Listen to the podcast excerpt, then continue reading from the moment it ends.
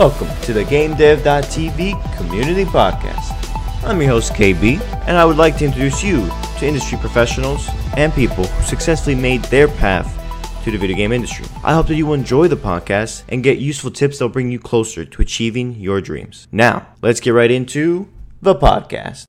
Yes.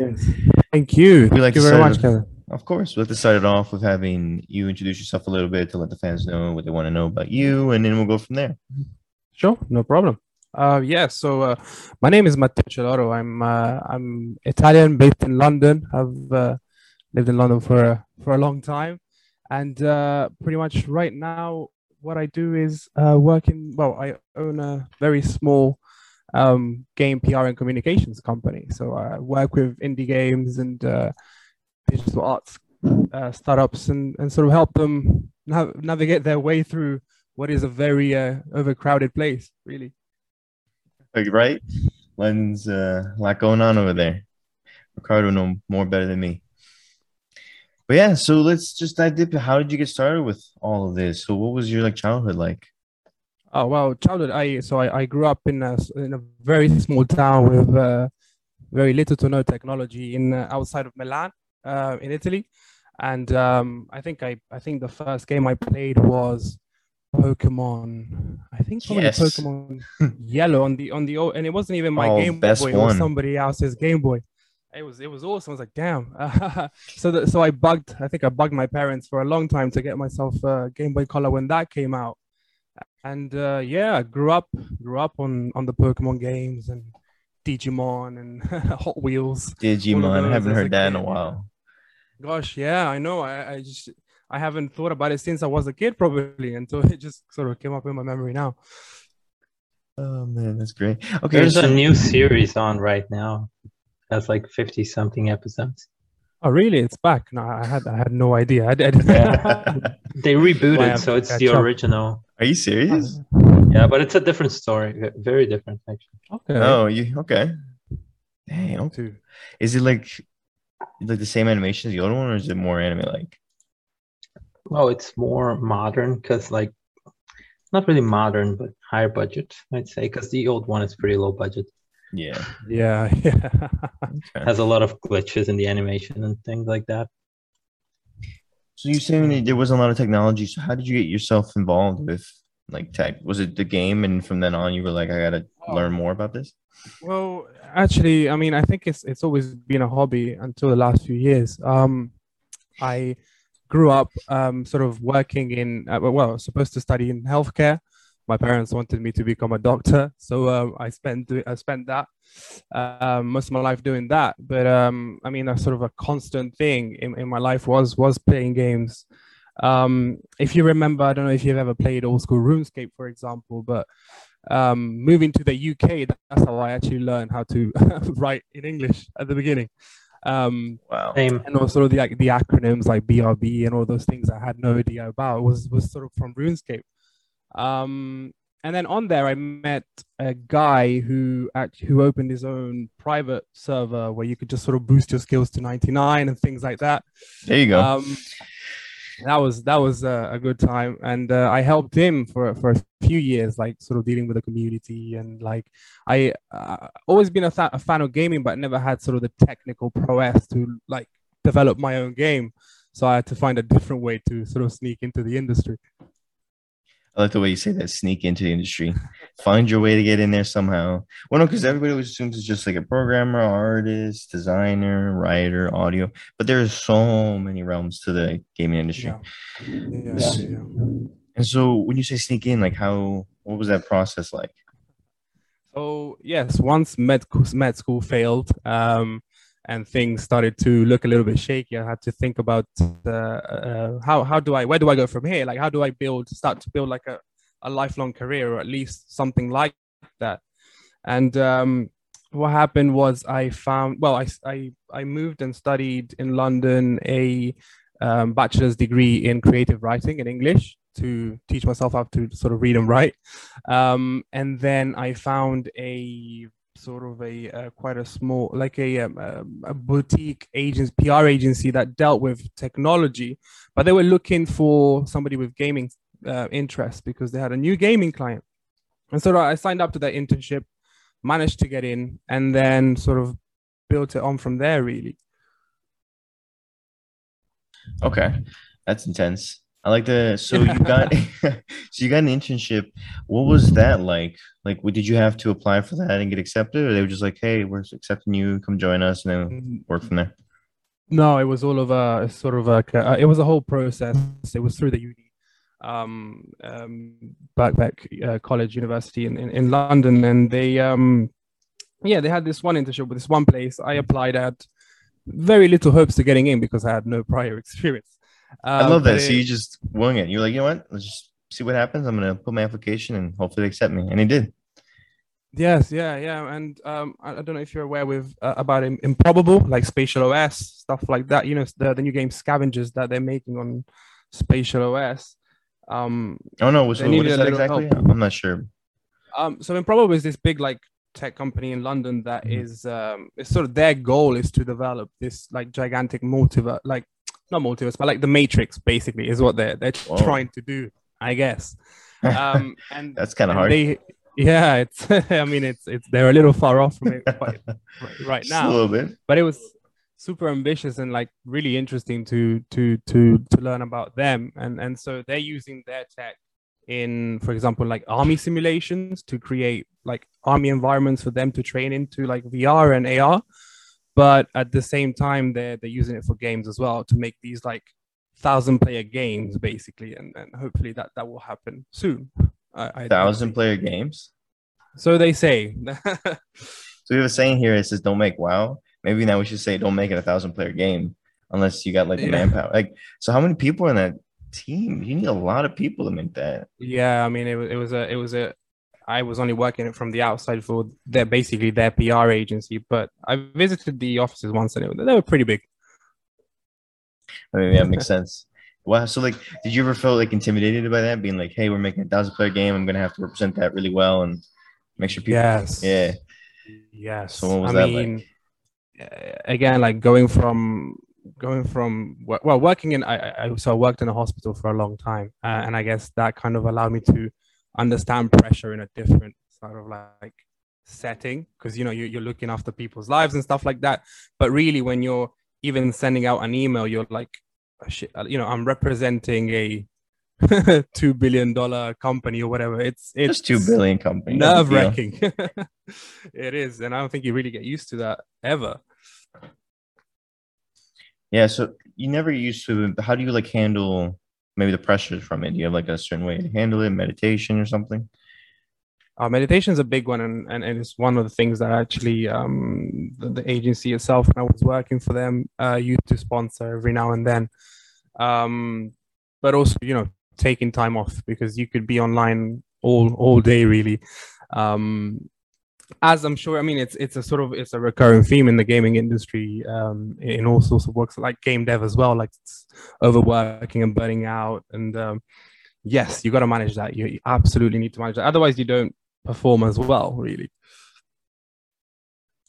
And if you can't perform a top performance, then like it's just hard to continually strive for goals. And then your days and weeks can be difficult, because let's say you had a great week, but then the next week isn't as good. You're going to beat yourself up because you expect excellence. Actually, I saw this great video where somebody was saying, try to base your average day as like your worst day. So that way, as long as you achieve it, you feel good. And then if you achieve that one thing, you're going to feel even better. So you're going to want to do more, and you're going to do more. And eventually you're going to do more by doing less.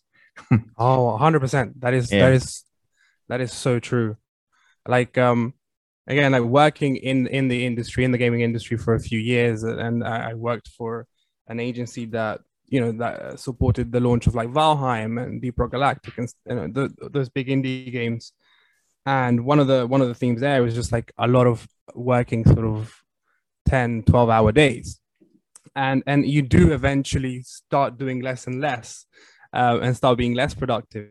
So that's one of the biggest things that I learned in the last few years in the industry is like, actually, if you set yourself smaller goals and work towards them and accomplish them in the long run, you're 100% right.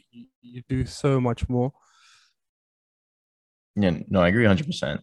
And I wanted to also dive deep into like the successes you've achieved and like how you can replicate that and like help people achieve more, have successful pages or launches or stuff like that? Yeah, so I mean, one of the, I think surrounding yourself with as many creative and sort of motivated people as possible is a big thing. Personally, like for example, working on Valheim and working with those teams, we did a lot. We did so much work working on some of the biggest games. For example, and Valheim, which was one of the last games I worked with at my previous agency, required a lot of research. Like a big thing is pre-planning, researching, and just like really trying to understand what the gaming community wants. What are you trying to create? And what are you going to add to sort of people's lives if they buy your game? And I mean, like a huge thing working with Valheim during sort of the peak of the pandemic and lockdown, it was that game brought so many people together online on these like huge, beautiful worlds, right? So it's sort of, that was partly maybe luck in a sense because of when we launched, but it was also, there was so much thought and so much work behind it that it's clear why it became a success. And I think you could definitely take a few sort of things from that rule book and apply to your own games for sure. Oh yeah, definitely. The fact that like you can take, that's what I like about being successful, like having successful people around you, is that you can just take what they did, try to find out how it's going to work for you and implement it. It's always the hardest when you have no one in your field doing something, and then you're like, okay, I got to start from scratch. Like, I don't know what I'm doing. And you have to go trial and error. So it's kind of nice. And we have people who like write books, do podcasts, all these things to just share that knowledge. Now, the hard part is implementing it and not getting like stuck in this constant loop of, I need to know more, I need to learn more, I need to read this new book, and never actually doing the thing you want to do. And for people who don't know, like, what did Valheim make? Or is that's the one game where you can like go around and build like different build everything. Yeah, exactly. It's sort of, it's based in a Viking sphere, and when it launched in February, I think it in just over like a month and a half, it sold something like 6 million copies. So it was a huge success. And this was it was developed by Iron Gate Studios. I believe it was their first game. And published by Coffee Stain, so the guys behind Goat Simulator, and they published, I think, Satisfactory and Deep Rock Galactic. So it wasn't their first rodeo on the publishing side. But yeah, no, it was awesome to go from, you know, working in tech to working with these big gaming companies, and seeing how much goes behind the scenes, you know. There was a lot of planning week by week. Again, I was at a London PR agency at the time, and this is just earlier this year. I think I left in May in the end. But working for, I mean, when the game blew up, so we did a lot of like creative writing for it. We did a lot of like we worked on the trailers together. We worked on the communications, like the press releases, community management. It sort of was never ending. And when the game actually blew up, so did our kind of like our inboxes, being the agency for these guys. I went from receiving maybe 15 to 20 emails a day to like 400 or 500. What? Having to answer them one by one and trying to create a system. It was all hands on deck, really. And I think there was like 2 or 3 of us on the team.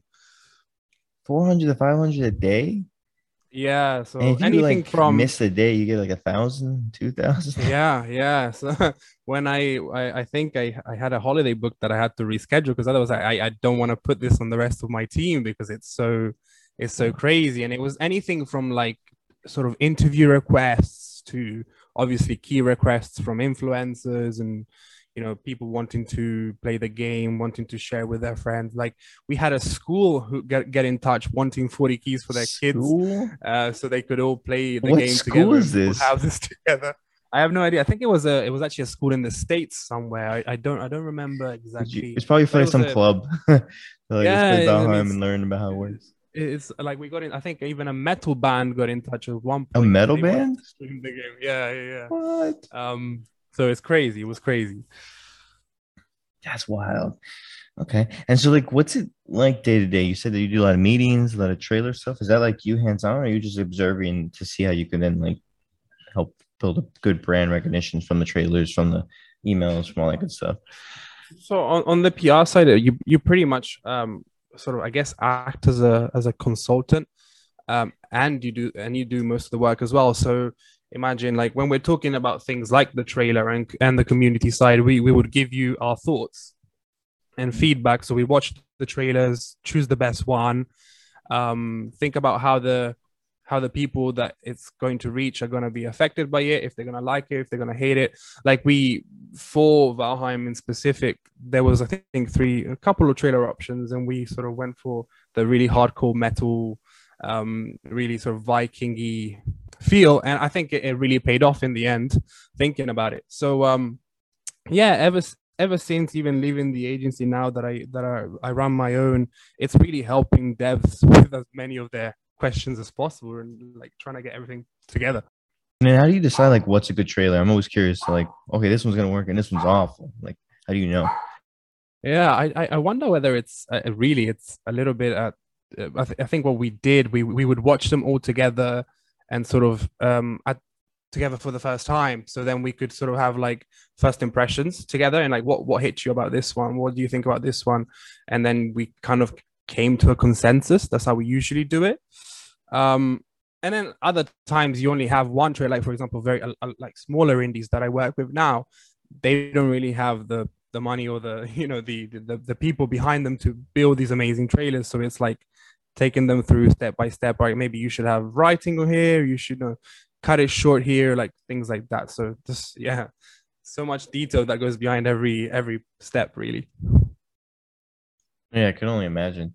And then for somebody who's trying to get into maybe your field, what are some things you would recommend for them to like pick up on? Like, how do you get to the point where you can decide looking at a trailer, hey, this feels right or this doesn't feel right? Or are you just like confused by the emotions of the trailer and you're like, oh, it's going to be epic. Like, how do you know when it's something's really like technically good and which is just like emotionally good?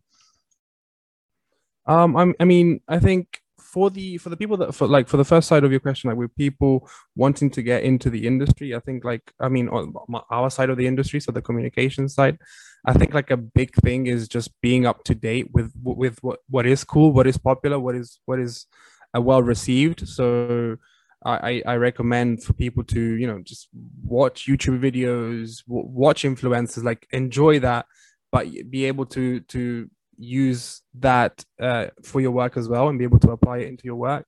But also, like keeping up to date with gaming magazines and podcasts and being like knowing what's what because things change very quickly and they change all the time.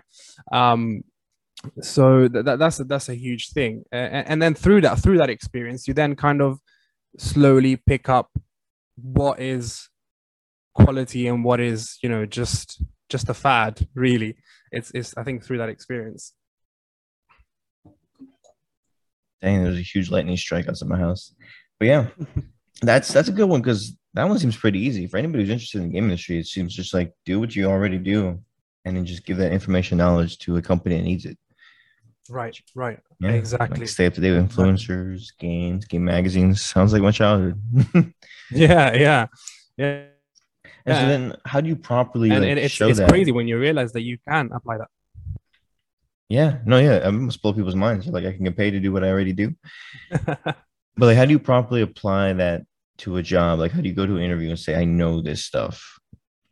Mm-hmm. So like the few interviews that I did, I think the things that they were really looking at were, yes, like your knowledge of setting. For example, if they say, okay, we want, we're working with Riot on League of Legends, and we want to know about influencers, we want to know about the magazines that might like to hear about League of Legends. So I think like a big thing is to take a look at the company that you're applying to and seeing the clients that they work with and sort of working backwards that way. Because they're going to use your knowledge for their clients. So in that sense, that's definitely a big one. when I applied to my last job before creating my agency, I was playing Wild Rift, not Wild Rift, sorry, Legends of Runeterra quite a lot, and I think I got up to Diamond or even Master, something like that. I was killing it, and I found out that they were working on the game. So when I applied and sort of showed that off, that I think won me a few points as well. So be enthusiastic and show your enthusiasm is a big one. I can't emphasize that one more. Be enthusiastic. People love that. It's like my dog loves barking. People love when people get excited. Oh yeah. Oh, and then I wanted to also dive into, you're saying some things in your email, how the developers can publicize themselves. That's an interesting topic. You go into a little bit of like how that works and how you can, how you as a PR person can do that.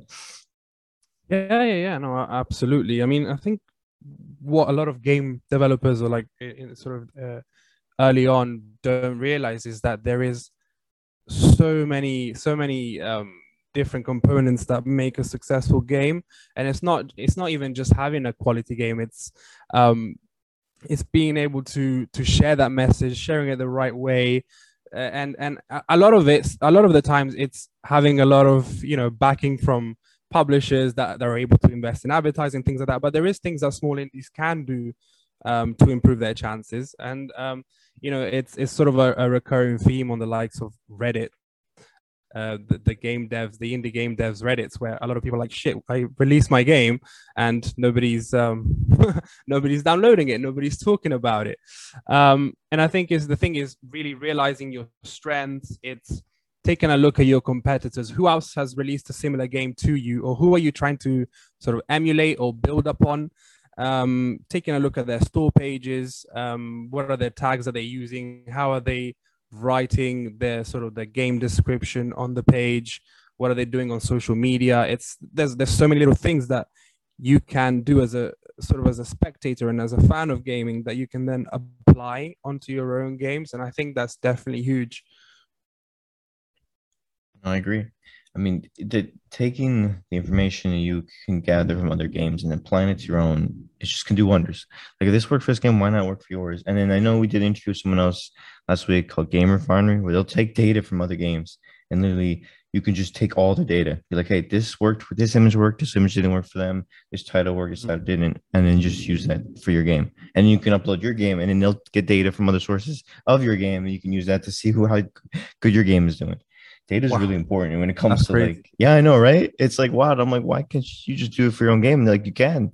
We'll take your data from your game, and then you can see how you're doing. I'm like, that's wild.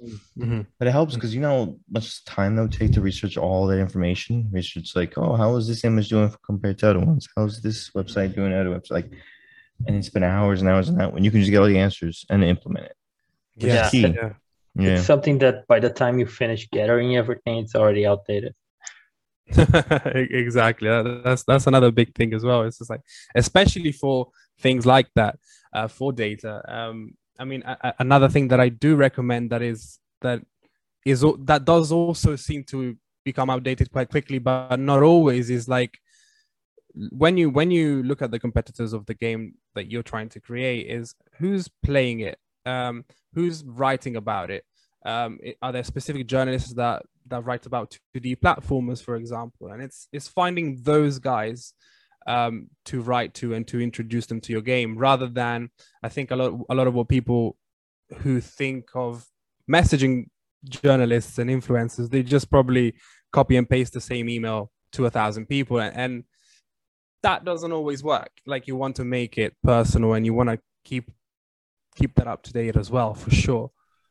And also the public, like people who follow YouTube channels about MMORPGs aren't interested in like platformers.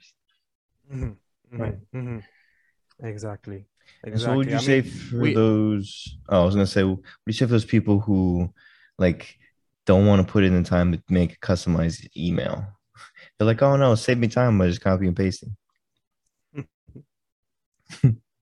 Yeah. I mean, I wouldn't recommend it. I mean, sometimes it does work, sometimes it might work, and I think like very early on, when we started the agency, we didn't have the manpower to just be like writing personalized emails to everyone. But when we started doing that, we did see the difference. And I think a huge thing is, you know, you're putting a lot of love into the process of creating a game. And a lot of, you know, some of the developers that I worked with in the past were sort of very, very small time, and they had full-time jobs and things like that. So I'd say don't, like, if you don't rush the gaming process, the game development process, because you shouldn't. It should be polished. You shouldn't overwork it, right? But you should have, maybe get feedback from friends who play it and tell you what's good and what's bad. Don't overwork it, but also don't rush to market. And you should maybe think about the PR in the same way. It's like, don't just spam everybody. You've spent a year developing this. Take a couple of months of looking at who the game should be shared with, and building those relationships, and things might just work out a little better. All right, thank you for that. Because I see people saying like, hey, you know, I could save time by just copy and pasting. If I get to 1,001 will answer, why would I want to make my own custom? But it's like same with the resume you were saying earlier, like you should make it specifically for that company. If you're going to try to get a job, it's got to be tailored. They have to know you could do the job they want to do, not that you can do any generic job. Being specialized is more important. Yeah, absolutely. So I wanted to ask you, what makes or break games from the experience you've seen and you've had?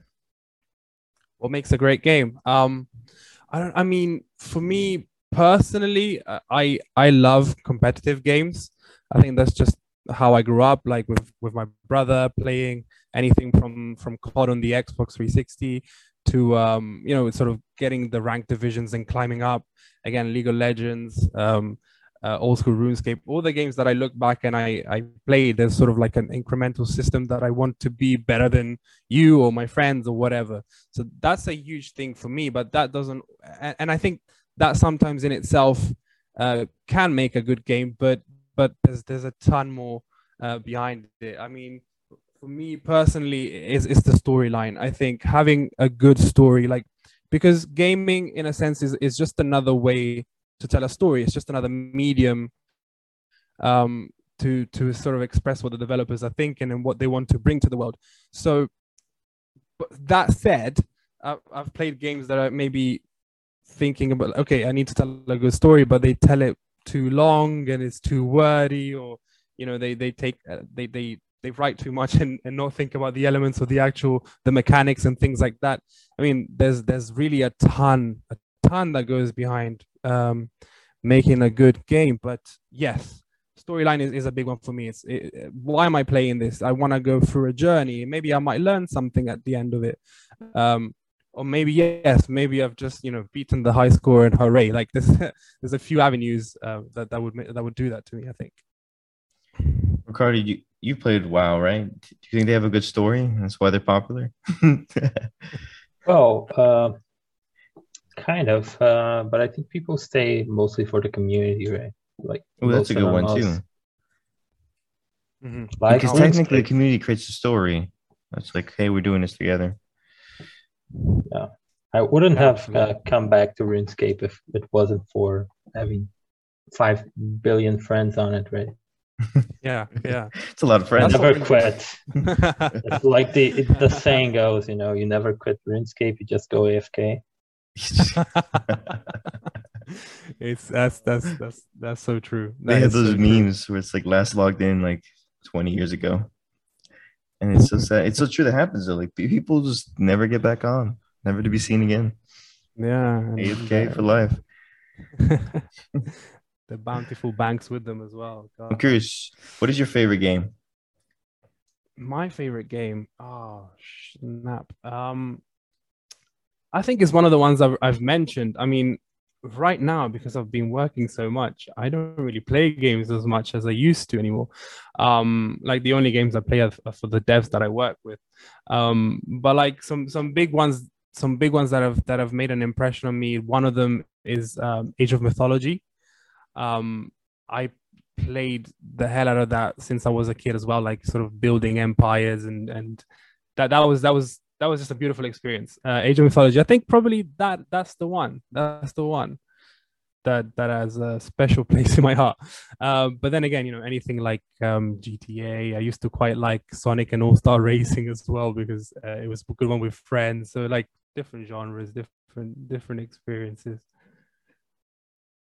I've never heard of that one, but is it kind of like a Rise of Nations or Age of Mythology? Yeah. So it's pretty much like Age of Empires, but the main difference being is that you're playing mythological gods. So like you're playing the Greeks or the Egyptians, the Norse, and they all have their own sort of abilities, and the way that they construct cities are different. And in the end, if you work through it and you do a good job, you get to summon these like crazy titans from history and things like that. So it's it's pretty cool. It's very outdated. Sounds pretty now, awesome. But you can summon titans, take over empires, and like what? Okay. Yeah, it was very sick. It was remastered as well. Yes. I mean, I still have it on my Steam library, and I always like to tuck into it every now and then. I mean, talking about community, Ricardo, you said earlier, you know, that's probably the one thing that obviously when I was maybe 13 or 14, the community was just thriving because it was a new game. And you could play online and just learn new things and just get trashed over and over again. But now it's just even difficult to play against somebody else. And a huge thing with Age of Mythology is that you were allowed to build your own worlds and host them, and like different missions and things like that. Like you could really put your own spin on a traditional game. And I think that's what had made it so compelling to continue playing. Yeah, that's the reason people played Warcraft 3 as well for like almost 20 years after it was released, right? Exactly.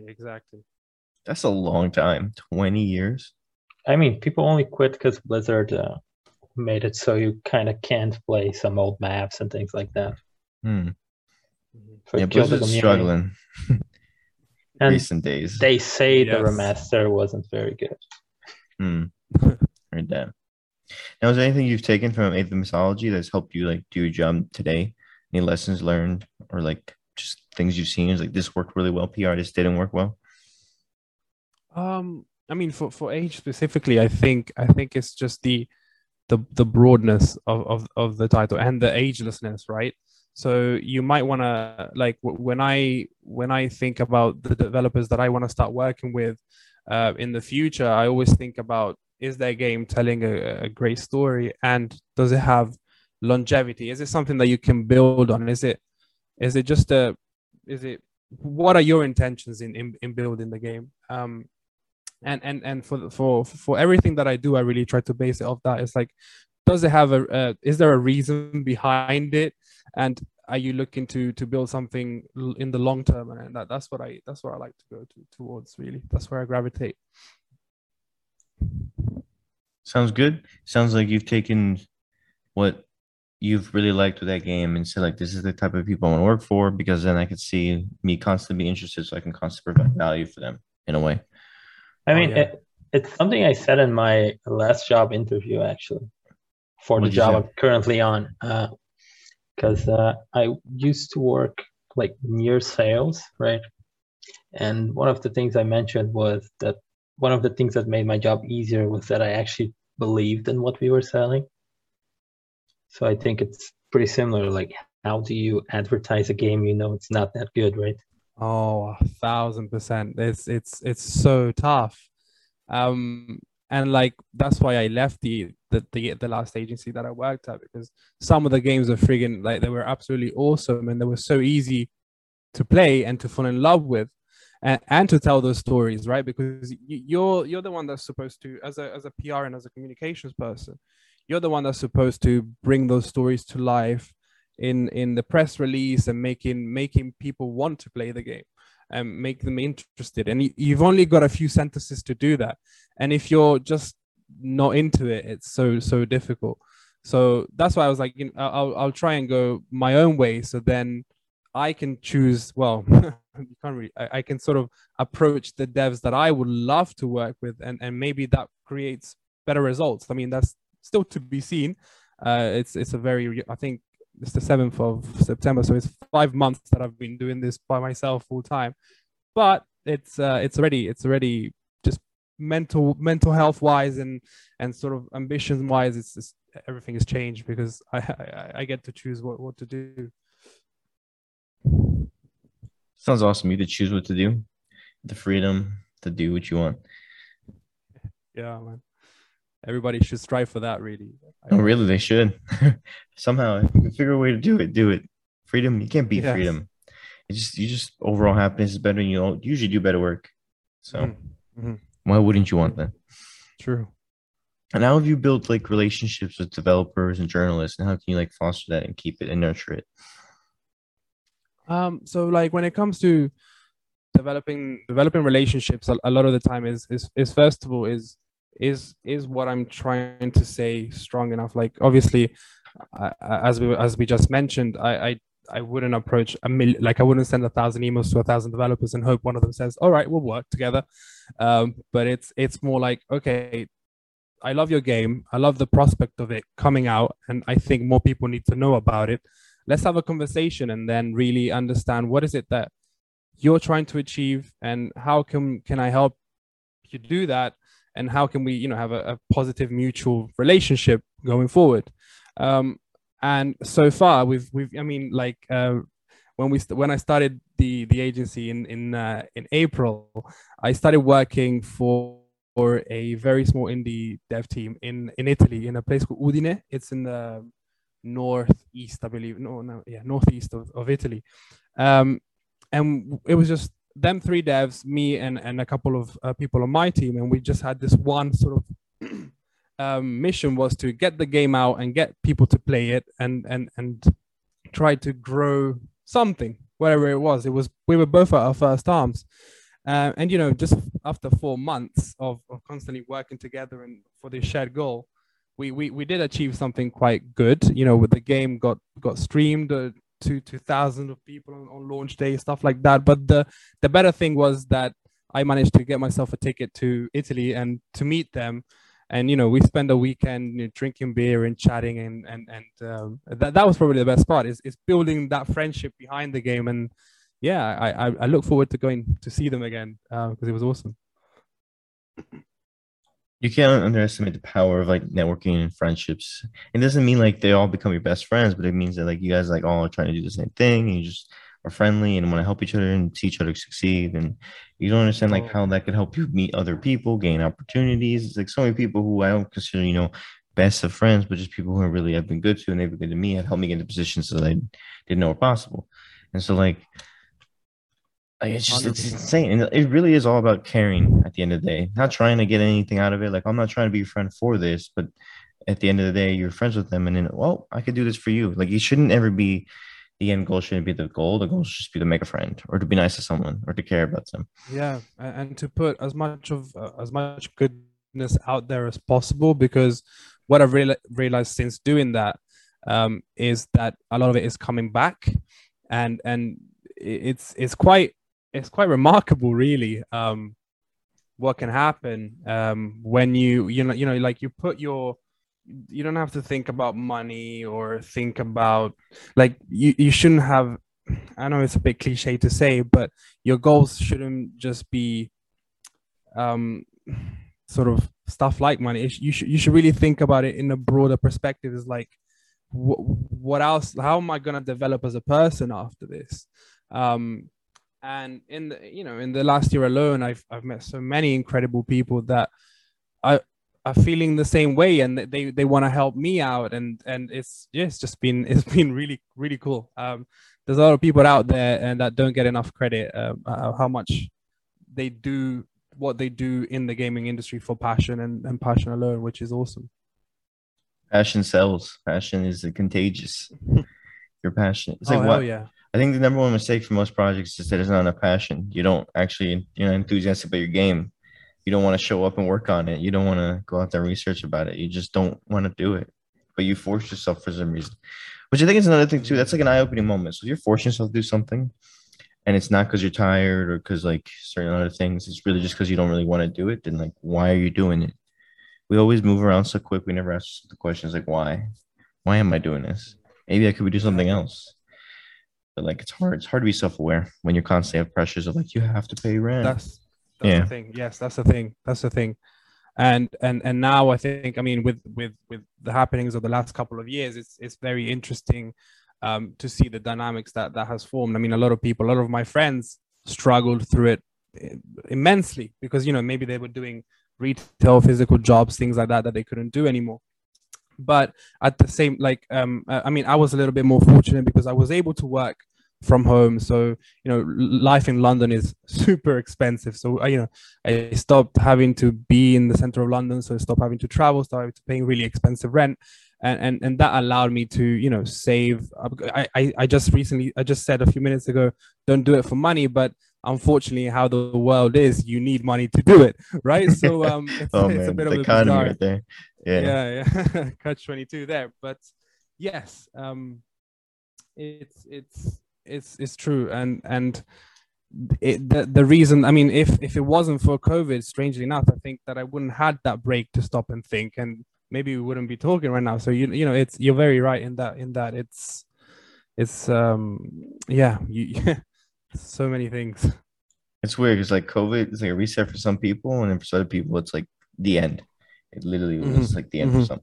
And then some other people, it's just beginning of something new. But like it's weird how we all had a moment to like reflect, be like, are we doing what we want to do? And even companies were like, should we do it this way or should we go remote? Like it was weird. And some people benefit, some people didn't. But at the end of the day, it comes to your thing you're saying. It's not about the money, but then sometimes it is. I guess you have to live with that, two opposing thoughts. Same with like, I just could work, but it might not. I should be friends with this person, but maybe it won't work out. Like, who knows what could happen? Maybe this will help me out. Maybe this will actually hurt me. Who knows? But sometimes you have to take the risks. Like, how many times have you like sacrificed something to get where you are now? Absolutely. Yes. No. A lot of times, I mean, and that's, I think, doing what I would suggest, if taking a risk 100%, if it's calculated, even better. But if you don't, I think you will have to sort of settle with what you got, with the status quo. I mean, one of the big things I did, instead of, again, like deciding to, for example, leave medical school, and that was sort of a proven track to, okay, living a decently comfortable life maybe for the rest of my life. But do you really want to do that? No. So okay, so then take a risk, get out of that, whatever you're doing. I mean, I'm not suggesting this to anybody, but that's what I did. Stream dreams for new dreams. I never ran into that risk because I pass out at the sight of blood. So same, honestly, like crazy. I mean, that's probably why I left as well. It got a bit gory towards the end. Yeah, a little too much. You're like, ooh, can't do that one. But now, like, how nervous were you? Like, that must have been a huge decision. You probably felt like lost for a couple months. Oh, for a couple of years, probably. Yeah, like, I'm not gonna lie to you, because I mean, with the what? How did you live that long like that? Yeah, no, it was absolutely crazy. I mean, with the fact that, for example, very old school Italian parents, they wanted to make sure is that I had that career, right? And so when that was thrown out the window, like just even looking at them in the face was difficult for a long time.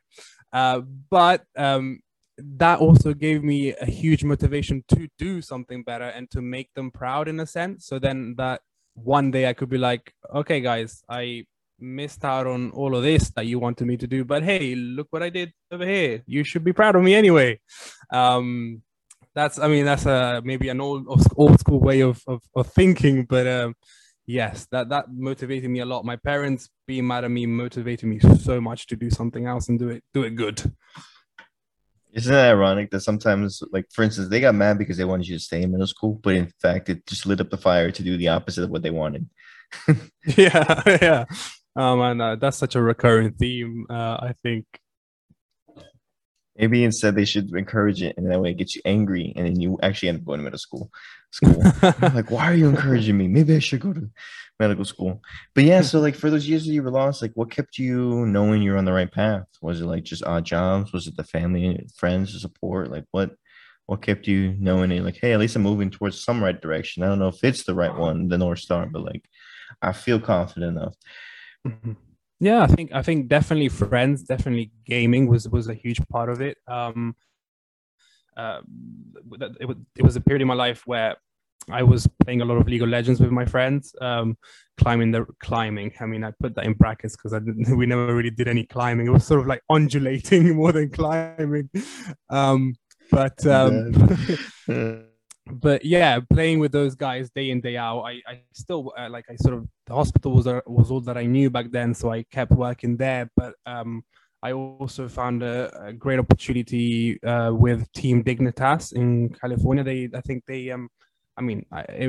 was a little remote thing where I would write articles for them, and I would cover little bits about League of Legends, or I would go watch a game live and talk about it. So that, I think, was the sort of the first seeds that then planted this, or sort of grew this career, I guess, or the beginning of this career, was finding those opportunities to do what made me feel good. And then I think from there it sort of took its own form. And I ran with it. Hey man, props on you. You do what most people want to do but are afraid to. But like, you gotta take that leap of faith. You never know what could happen. Yeah. And I think another big thing is maybe surrounding yourself with people that motivate you to do that. And that's not easy. And you might not always find that with family or with friends. I mean, the good thing about the world that we live in right now, if we look at the positives of the internet and things like that, is things like podcasts, right? It's having, I have a whole catalog of people that I listen to that gave me that motivation where maybe I couldn't find it elsewhere. So surround yourself with positivity wherever you might find it. And that also helps, I think. I love that one so much. Just surround yourself with positivity. It's so true, because like you have your own set, you have your own goals, but as long as you're with someone who can at least, like, you need like two motivational people. The person who's realistic, the person who's just very optimistic. You can do anything. That way you're just like, okay, I needed that for today. And then a realistic person be like, hey, look, you're on the right path. Just need to fix these things, or if you work on these things, and you'll be able to keep going farther. And that's it. You don't need anybody to be negative about your thing, because like, you know that it probably won't work, but you're going to try it anyway. So you already have the negative stuff in your head. Like, yes. People assume like, oh, I'm just trying to help them out. I'm like, you don't think they've already thought this through? The many things that could go wrong, they just need encouragement because they're going to try it anyways. Exactly. No, I couldn't put that better myself. And then the good tangent is, so starting a studio, how is that? Is it an easy operation? Is that something that like you can do with steps, or is it like just like, I had this idea, we're going to see if it works, and if it does, we're going to build a studio from it? No, it's not easy. It's definitely not easy. Because I went into it quite naive. I mean, what I think to summarize it, so I sort of finished working for this agency in April, and I had a month to sort of think about what I wanted to do next. And it was actually one of my old bosses that said, "Are you launching an agency?" And at the time, that's not what it was. I was just trying to create something, but I wasn't too sure about what it was. And then I think once I nailed it, I was like, okay, you know what, I've managed to save a little bit, so I'm gonna move in back with my parents. I'm just gonna focus on this. I'm gonna find small devs to work with, and then I'm going to try and find bigger ones, and then I'm gonna try to find teammates. And then you don't realize how much things pop up that you didn't know about, and that you have to sort of contend to on a daily basis. I had to buy myself an online accountancy training class to learn more about what to do with taxes and what to do with payments and stuff like that. And then I had to get myself employee insurance because I'm hiring my first staff member, and all of these things that I had no idea about. There's just so much of it. But again, setting little goals day by day or week by week, as you were saying earlier, that helped a lot, instead of just running every day and then burning out after 2 weeks, and dropping it. Carl, I think we should change the thing that don't make WoW to don't make a studio, because I've seen it where a lot of people are like, my goals, like right when they start like learning how to make games, is I want to start a studio. And it's like, cool, I think we all have the same goals, but it's like, you need a lot of time and effort. Like with the taxes is one thing, like when you do taxes, it takes so much time and effort, and you just end up hiring someone, but that's also a lot of money. So it's like, are you making money yet? Exactly. As you start? And it's just like, there's just so many things. You can do it. It's possible. You could literally just sign up with your business in your country and then say, hey, I have a business, I'm making a game. But like, once you start hiring people and start doing all these complicated things, it's just like, woo, you should probably focus on learning different skills and maybe learning from other people and then start your studio. Let's not start with that one. Let's start smaller. Make your first 100%. Little game. 100% educate. Yeah, there's a huge difference between like working for someone and having your own business. Like, you have to just like see the outside of legal, you know, like handling, you know, having people work for you, like that's already a whole different thing. It's I mean, it's been really, really, really interesting looking at it from a different perspective. Like the first interview that I held of somebody else was way more nerve-wracking than any interviews I had to do to get jobs, because it's like, hold on, I'm supposed to be this, I don't know. When I go to it, when I used to go to interviews, I look up this potential future boss as somebody who's maybe, or like deify them in a very small way, like these guys, you know, they got here somehow, blah blah blah. But no, they're just regular people. And you realize that when it's on your side, you're like, I'm just a regular dude, just like you. Let's talk, right? And that's how I'm also trying to implement that. But for my first interview I held, I was sweating. I could only imagine, because you're just like, first of all, what the hell am I doing?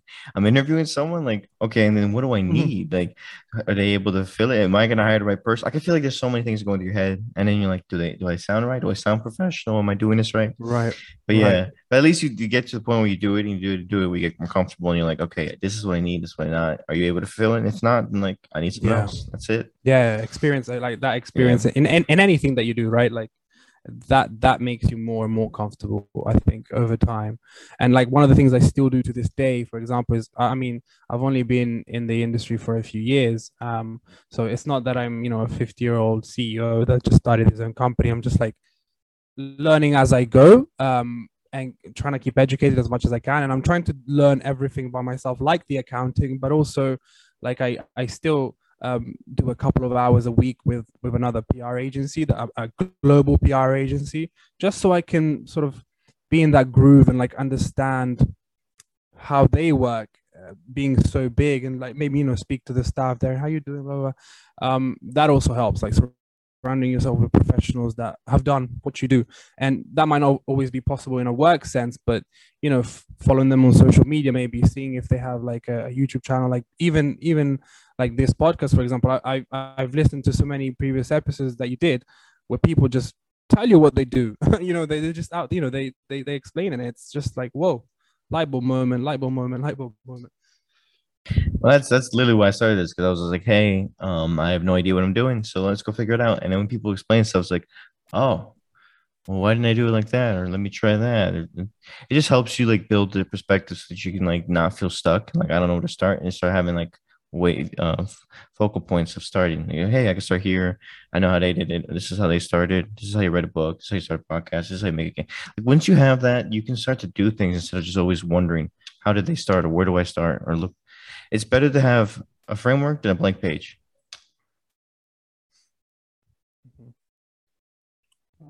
Yeah. And then I wanted to dive into your business, the one you started. So what was that like? And for people who don't know, what's it called? It's called Nuvola? It's called Nuvola. Nuvola. It's it means cloud in Italian. And I don't know whether that's because, I mean, the sort of the theory behind it was like, okay, the cloud that we have today, but maybe it's also because I live in the UK and that's the only weather that we have. I guess. Come on, it's sunny today.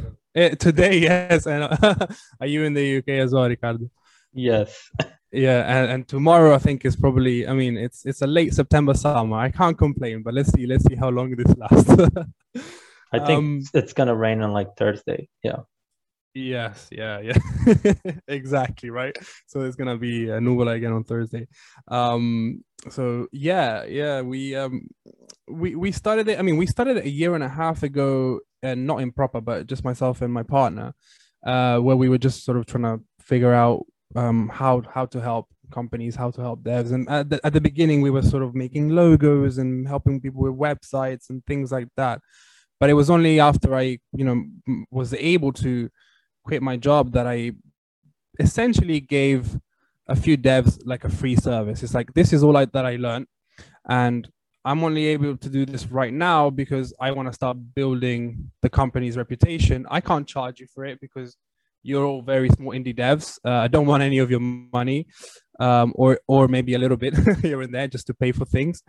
But let me try and work super hard for you and see where we get to. And it's, I mean, in just 5 months, we've got now a good handful of clients from all over the world.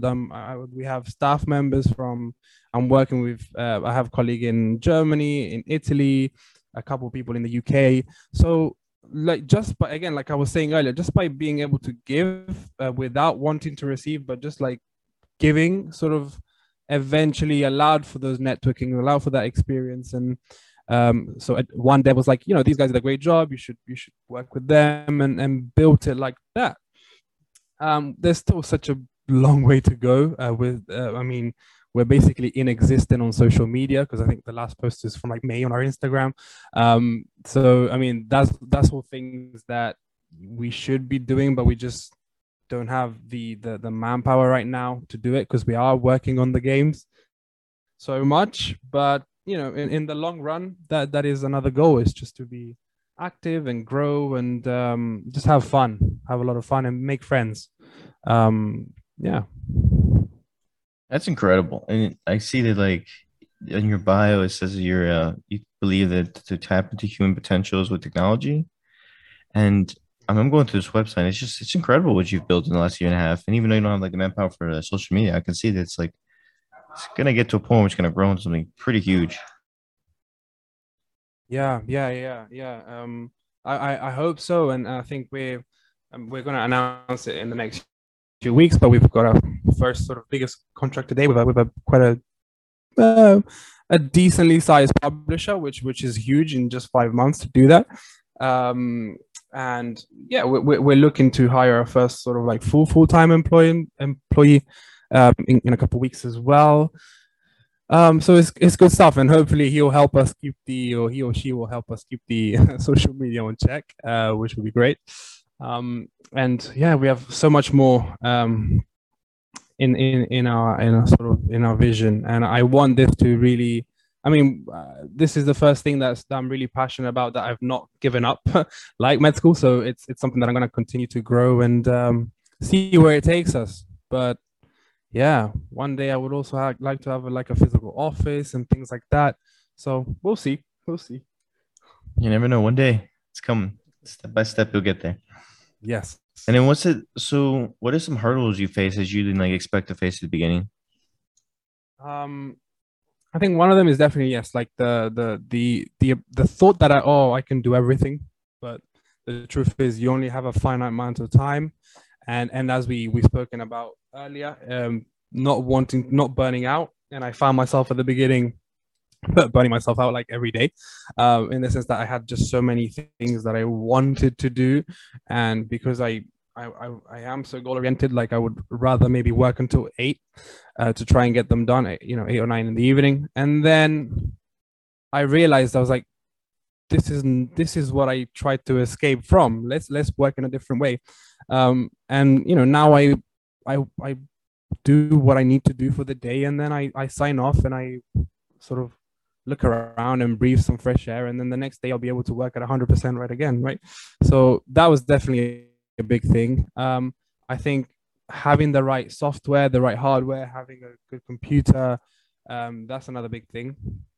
And then, yes, having to learn how to manage a business account, how to the amount of insurances you need in London, in the UK, to operate a business is ever growing. So I've learned a lot about insurance as well. I'm insured on everything. Like whatever you do to me, I've got an insurance for it now. So it's like these things are just things that you don't know about. Yeah. So yes, it's very, very. I mean, it will always be a learning curve. And for example, like even having to draft these long contracts that maybe at the beginning we didn't have to do because it was in such a friendly sort of open way. But you learn that. You need to understand what a contract says. You need to make sure that there's nothing in there that might come and bite you later on. And that's a big thing for game devs as well, like who might start working with their first publisher, and such a recurring theme is that they maybe take your IP, or they take all your earnings. It's like, be very careful and read a lot, and educate yourself in all the aspects of it. No, that's key. Reading a lot is important. You just need to read everything. Get yourself involved with everything. Yeah. Reading is important, guys. Read. I promise I'll help you out. It's not boring. Or watch YouTube videos. They're also informative. They all help. Yeah. Podcasts. Exactly. Podcasts. We're here. We're here for you guys. I had a question. Look at that. Okay. Well, that's awesome. I'm glad to hear all about the business, everything you've been doing. And like, we like to do a little challenge at the end of the episode. So you can come up with like a game dev challenge, anything you can think of. It could be anything. Honestly, so at the beginning, it could be about PR. It could be about business creating. It could be about reading a book. It could be anything. So a challenge for your listeners, basically, yes. I would say, I mean, those in the game, those who are developing a game, maybe a good challenge would be, if you haven't already, is to start creating a social accounts for your game, and you know, writing your first post, introduce your game to the world, basically.